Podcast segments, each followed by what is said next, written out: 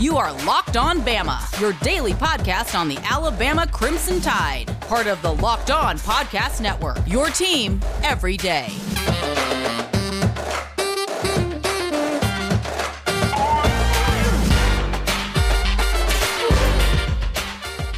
Hey, everybody, and welcome back into Locked On Bama. Luke Robinson, that's me. Jimmy Stein, that's him. Jimmy, how are you today? Doing great. Just getting in the car, starting it up exactly like we're starting up the podcast. SEC West champs. And listen, you might have heard this game if you were listening correctly through Sonos speakers. Sonos is bringing you this podcast today. Want to give a quick shout out to Sonos speakers because they are awesome. So go check them out, S O N O S dot com. All right, Jimmy, that was one of the wildest, weirdest, craziest, nuttiest games that I've ever watched Alabama play. There was big play after big play. Um, uh, it was both infuriating and awe-inspiring. It was. It had everything. Um, I felt like uh, what was the guy on Saturday Night Live that used to do? You know, this new club in New York has everything. It's got gay polar bears and um, you know, it, it, what was his name? Whoa, not going to that club. Not going to that club. Polar bears are dangerous, big time. Uh, I shit, I can't remember his name. It doesn't matter. Um, but that game was just insanity uh, on a football field. But it was a ton of fun to watch. Bryce Young, we should all bow before our new overlord. 560 yards, essentially, five touchdowns, no picks. Um, he set every record you can set when it comes to Alabama uh, passing in one game. Um, he was magnificent. Of course, because college football is wonky this year, his odds actually fall a little bit in the uh, in the Heisman race, but that's okay. Uh, I think he's going to have his opportunity in the next couple of weeks to certainly make things happen. And we are the SEC West champs. So let's start with the good news. But there's also a lot of uh oh news to report. And by uh oh news, you're referring to like uh, Dan Mullen being fired and stuff like that? I'm referring to our defense, which. Oh, that. Yeah, that. which couldn't stop Arkansas from doing much of anything. Yeah, uh, it wasn't a great performance defensively at all. But now that I've had, you know, the 24 hours to reflect, you don't have to change too much, and all of a sudden it was. Uh, and, and you sound like such a a, a, a fan to say that, and, and I'll, I'll, get on another rant shortly about another subject about this, uh, nearly on on the same lines. But eh, you know, I I don't like the analysis that starts out with change five or six plays and you change the whole game. But but the fact is, sometimes that's that's true. Uh, 80 yards or or 70 plus yards of their offense and a score came on an illegal play. I mean, Treylon Burks, who is a fantastic football player, quite frankly, is, is, the third best player on that field behind Will Anderson and Bryce Young. Uh, Burks pushed off. He pushed off. That should have been offensive interference. I thought it live. I thought it on the replay on the Jumbotron. And now that I've seen it on TV multiple times, he pushed off. The ball was thrown through the middle of the field and underthrown. And his only route to the ball was to shove Josh Jobe out of the way so he could go get it. And that is a push off and is offensive pass interference, and it should have been called. So take away 70 yards. Now we've held them to well under 400 and only 21 points. Okay, seven more of their points came on a fake punt. And while I don't think we defended it that great, and I'm not sure the referee really had a ton to do with it, there was no question that the referee basically, as, as Saban put it, rubbed off Helms, meaning that the referee set a pick and Helms, who had responsibility for that particular wide receiver, uh, receiver, couldn't get to him because the referee was in the way. And again, that was scored on special teams. So take the push off that wasn't called away, and that's seven points. Uh, account the fake punt to A, bad luck, and B, special teams and we held them to under 400 yards and 14 points, which would have been pretty good. So, you know, there are there are some some some nits to pick, and I'm not saying we played great otherwise. I'm just saying you don't have to change too much, and it really wasn't that bad. Now there is some bad, and I would start with KJ Jefferson's stat line. KJ is a good player, and he's one of your better dual threat quarterbacks, you know, in the South, uh, because he can certainly run it, and he can throw it okay. But if you look at KJ Jefferson's stat line, it's just too good. We made him look too good. That was one of his best stat lines of the season, and a, a an opposing quarterback should never play his best game against Alabama, and now our defense has allowed quarterbacks to do that two or three times this year, and that's what's sort of outrageous to me. But I feel a little bit better about the defensive performance today than I did yesterday. I think those are fair gripes, certainly. I also think it's kind of smart of Arkansas to to design a play. Oh, oh my gosh, I think you need to stop and give somebody the Heimlich or something. we'll just let it ride. Okay. Uh, anywho, I, I, think that it's kind of smart of Arkansas to use the official who is a part of the playing field uh, in every sport. If you can use the official to pick your man, I'll also say this: if the official came very close to disrupting Jameson Williams' route on the last touchdown too, and it, it's just yep. part of the field. Um, that's just one of those things. But um, having said all that, the the push off I thought was quite evident. I also thought they didn't get the playoff in time. Uh, Gary Danielson tried to explain it away in a very dumb Gary Danielson way, but that's okay. And again, those things happen. Those things just happen. Luckily, it didn't cost us a game. Uh, you know, they missed some calls on us too. There was the I, I thought that the Arkansas player scored, and it was irrelevant. Um, but I thought the Arkansas player scored when they uh, had the long pass um, they called him down at the one or whatever. So I was kind of glad Arkansas got in anyway because I felt like that's kind of stupid to overturn that.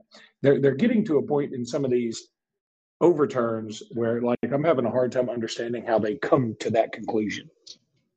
Yeah, I, I'm I, I'm I'm perpetual. I'm a fan like everybody else. I'm I'm perpetually frustrated with officials. But for Arkansas's athletic director in, in particular to complain about the officiating in a way that made it sound like the, the, the referees stole the game from them. Uh, I would argue the referees stole the game from us being a blowout. Uh, and had they called the game straight up and never missed a call, Alabama blows them out. Uh, and and they they don't win the game. They don't even come close to winning the game. And again, uh, and Burks pushed off more than once, by the way. Uh, and and Arkansas got away with a with a couple of those. Uh, and, and yeah, the replays. I don't there is no, there needs to be like a congressional investigation whenever the official on the field gets the call right and then they overturn it to the wrong call in the booth. Now I'm not saying that that happened yesterday, but I've seen it happen this season and in more than just Alabama game where the replay official is who gets it wrong, not the official on the field and that's outrageous. Like you got to be kidding me. There's no way that we allow invented the replay system to to do that. So there there needs to be some sort of overhaul. Uh, I, I'll never think that officials are biased. I'll just always believe they're incompetent. Uh, and, and too many times that there is incompetence and miscalls, just like players make mistakes too. Players make mistakes and the officials make mistakes. Uh, it's just frustrating when the officials do it. And Luke, I'm telling you, this is coming from two miles away and it's going to frustrate the hell out of me. Okay, this is what's coming. So everybody get get mad two weeks in advance. But two weeks from now, Alabama's going to play Georgia, and there is going to be a narrative in that game that the SEC officials are there to help Alabama because the SEC is going to make a shit ton of money when two SEC teams are in the playoffs, and it's money for everybody, including Sankey, including the the schools, including the athletic directors and the coaches and the players, and the officials get paid more because the SEC is the richest league. And, and the conspiracy theorists will be putting on their aluminum foil hats and connecting wires to them to their transistor radios. Uh, it, it's going to be conspiracy theory week with that. And the second an official's call goes Alabama's way, there will be an outcry but what everybody just needs to understand is no, the officials are just incompetent. They're not good at their jobs. That's why there will be bad calls, and, and they're just as likely to benefit Georgia, frankly. But oof, you you can see this coming from a long ways away. Jimmy, I'm right there with you. And let me go ahead and say this that um, what we're going to do here today is because I'm in New York City with the family and um, I'm New on a York very tight City. schedule. New York City, they don't even make salsa. But anyway, um, I'm going to uh, I'm, going to do these couple of live reads, and then Jimmy is going to uh, do a couple of segments on his own, which I will uh, insert into this podcast. And tomorrow we'll just do the best we can do again. So I apologize for the uh, makeshift jerry rigged way we're having to do this thing, but that's the way it's going to be. But for now, I want to tell you about Prize Picks. Prize Picks is a leader in the college sports daily fantasy industry. Prize Picks offers more college football props than anyone in the world and offers all the star players with Power Five as well as the mid majors and players you might not have even heard of. Prize Picks offers any prop you can think of from yardage to touchdowns, even interceptions thrown. So if you took the over on uh, Bryce Young yesterday, you won on Prize Picks. Let me just put it that way. Use promo code Locked On, you'll get a hundred percent welcome bonus. Uh, up to $100. So if you put in 100, you get $200 to play with. That's going to be a lot of fun. Use the award-winning app on both the App Store and Google Play. Entries can be made in 60 seconds or less. It's that easy. Prize Picks is safe and offers fast fast withdrawals. Use promo code Locked On for that 100% welcome bonus up to $100. Also, want to tell you about Built Bar. Built Bar is the best tasting, nutritious, delicious bar on the planet. It is awesome. Go to built.com, check them out. You can't beat them with a stick. Jimmy and I eat them all the time. I need to eat some in New York while I'm here, eating a lot of pasta and stuff like that instead. But I'm not going to do it. I'm going to uh, eat New York food while I'm here and then get back on Built Bar when I get home. But for now, I uh, want to tell you guys go to built.com, you try these built bars, use promo code locked on. You will get a uh, discount as they also help with that cough, that nasty cough in the background. They built bar will help with that. I can't guarantee that, but I'm hoping it will. True. Go to built go to try these delicious, nutritious built bars. They're covered in chocolate. You can't beat them. I'm out in the hallway cutting this live read. There are people walking by me. You can hear them. But this is what you have to do sometimes when you're a committed podcaster. That's the way it works. So for now, Jimmy, these next two segments are up to you. This is Jimmy Stein on Locked on Bama. As Luke just explained, uh, this will just be me on my own, and I do have a five minute uh, rant of sorts. Uh, it's addressing something a lot of us have said, and I've said it myself. I'm not picking on anyone. It's just I see this more and more frequently said, and I think it's said as a compliment. And I think we say these things because they're factually true.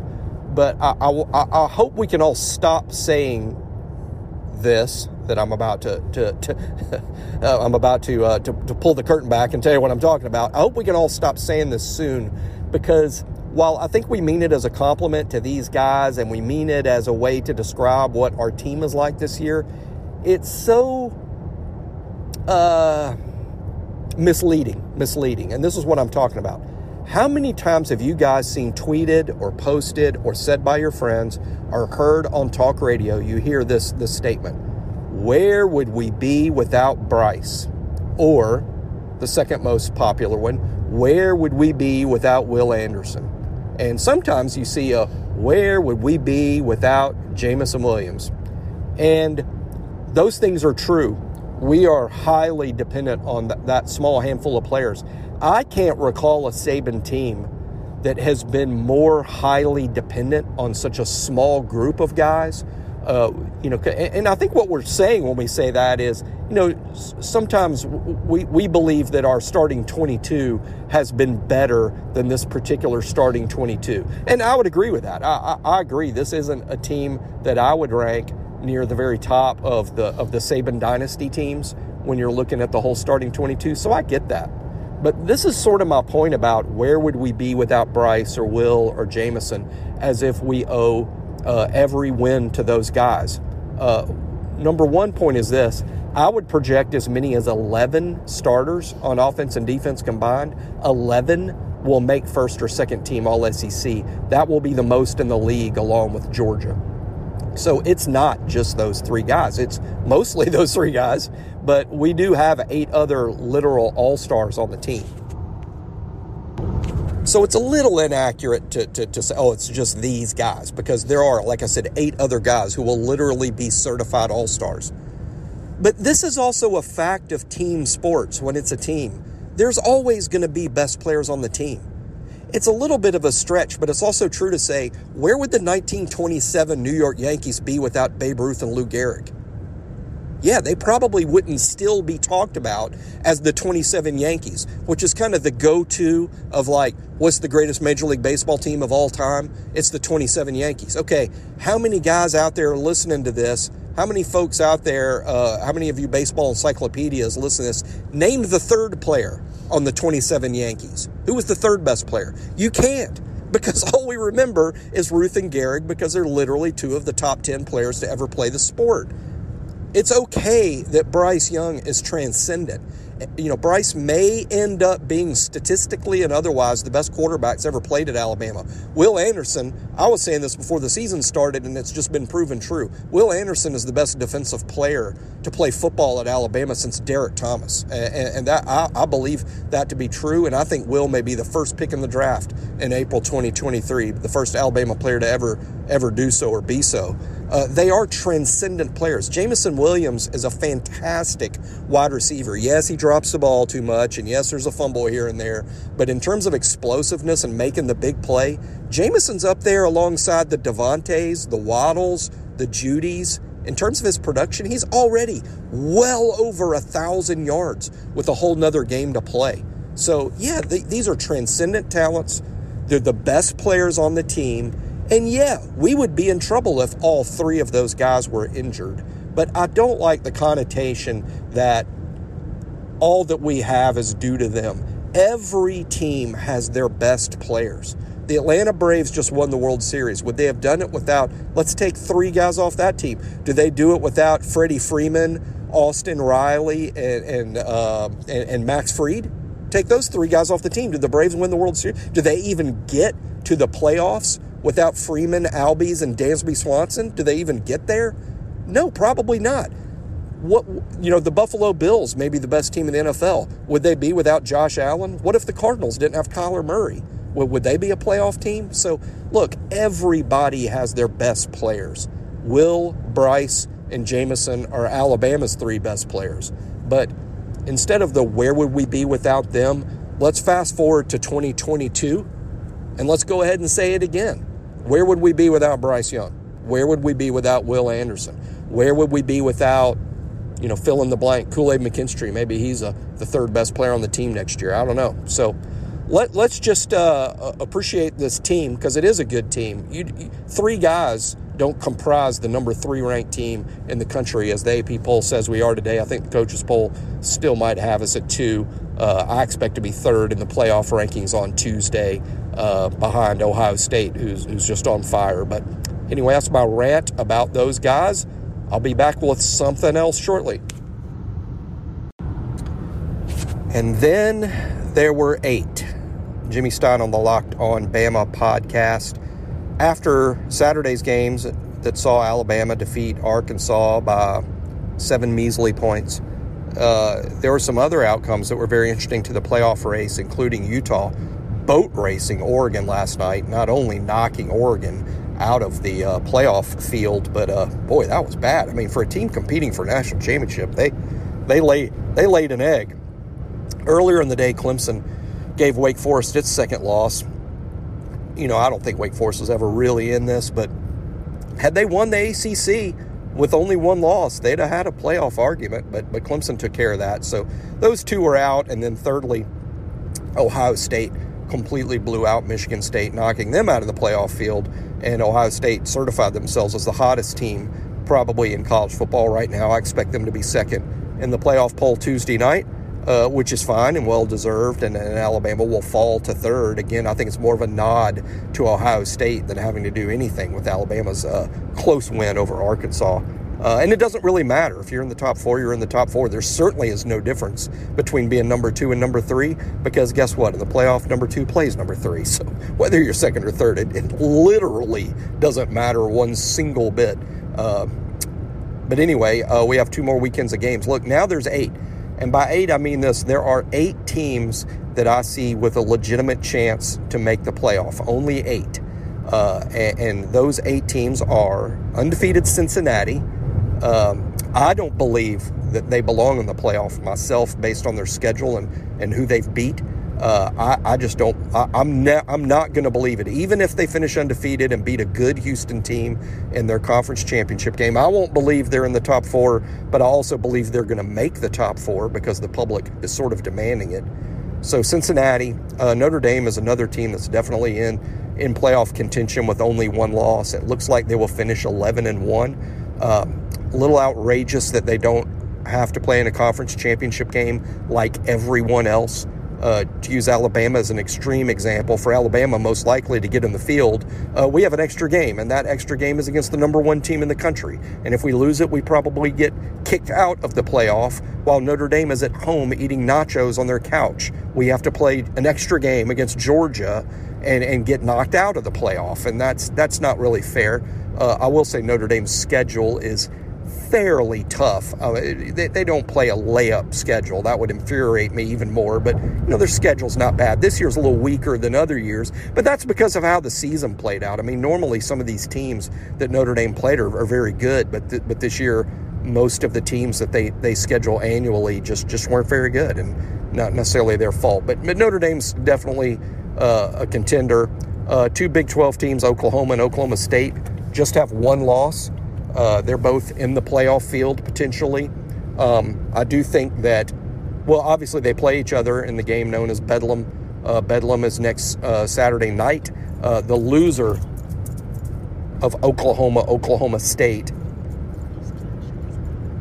the loser of Oklahoma State, Oklahoma will not make the playoffs, obviously. So whoever loses Bedlam, uh, you can count them out uh, and then the winner of that will go forward. So there will be soon there will be seven, and then you look at Ohio State and Michigan. Uh, Ohio State and Michigan uh, both have one loss. Both are, you know, contestants in the playoff field for now. Uh, they play against each other next week, much like Bedlam. So the loser of Ohio State Michigan will be out, uh, and then there will be six. Um, the only other playoff uh, contenders left are Georgia and Alabama. Georgia's in, period. The only way Georgia uh, doesn't make the playoff is if they lose to Georgia Tech, uh, the team that just lost to Notre Dame 55 to nothing. Uh, Georgia Tech's not going to beat Georgia. So, so Georgia is in. They could lose to Alabama by 11 gazillion touchdowns, and they will not be in the playoff field. Uh, so, I mean, I mean, I mean, they will. What I mean is, Alabama could win that game by a lot of points but Georgia's not falling out. Uh, if, if Georgia beats Georgia Tech, and we all know they will, Georgia is in. You can go ahead and put them in the playoff field and pin right now. They're just in. Um, and then that leaves Alabama. Uh, two paths for Alabama to get in the playoff. The obvious one, beat Georgia. Uh, if Alabama beats Georgia, I think, my opinion, they will jump from three to one, and they will be the number one seed uh, in the playoff. Uh, if Alabama beats Georgia and is SEC champs at 12 and one, they'll be the number one seed. Uh, and everybody will be mad, but it, it'll be a fact. Uh, Alabama will deserve to be the number one team if they have the best record amongst the Power Five teams, uh, including a win over consensus number one, Georgia. So Alabama will be in. The more controversial or more discussed uh, path would be what if Alabama loses to Georgia? Could they still get in? Uh, history says no. There has never been a two loss team make the playoff. And it's ridiculous to predict uh, history being made. Uh, those that predict things like that all the time are broke. Uh, yeah, every now and then you'll hit on it and, and, and win the lottery, but uh, most of the time you just bet on math and history. And math and history say if you have two losses, you're not in the field. So if Alabama loses to Georgia, I don't expect them to be in the field. However, as I pointed out, the loser of Bedlam, they're out. The loser of Michigan Ohio State, they're out. That only leaves six contestants, and there's four spots. There need only be two upsets on Championship Saturday, and Alabama could conceivably get in the playoff, even with two losses. Uh, Cincinnati would likely have to lose to Houston. And secondly, I would uh, predict that uh, the loser of Bedlam, the loser of Oklahoma, Oklahoma State, would ha- would lose uh, would have to lose in the Big 12 title game uh, for that to happen. So it is conceivable that Alabama could lose a second game uh, to Georgia if it's close and still make the playoff if there are two upsets on championship Saturday among those six teams that would be remaining in the field. So that's how Alabama stands, uh, even after the uh, performance against Arkansas. And it's Iron Bowl week. So uh, stay tuned to Locked On Bama uh, all week long, and we will be breaking down Alabama and Auburn. We know Auburn well, as you guys know. Luke is uh, is quite Auburn obsessed, and we've been talking about Auburn pretty much for uh, 13 or 14 weeks, and we'll continue to do so. So thanks for listening, guys.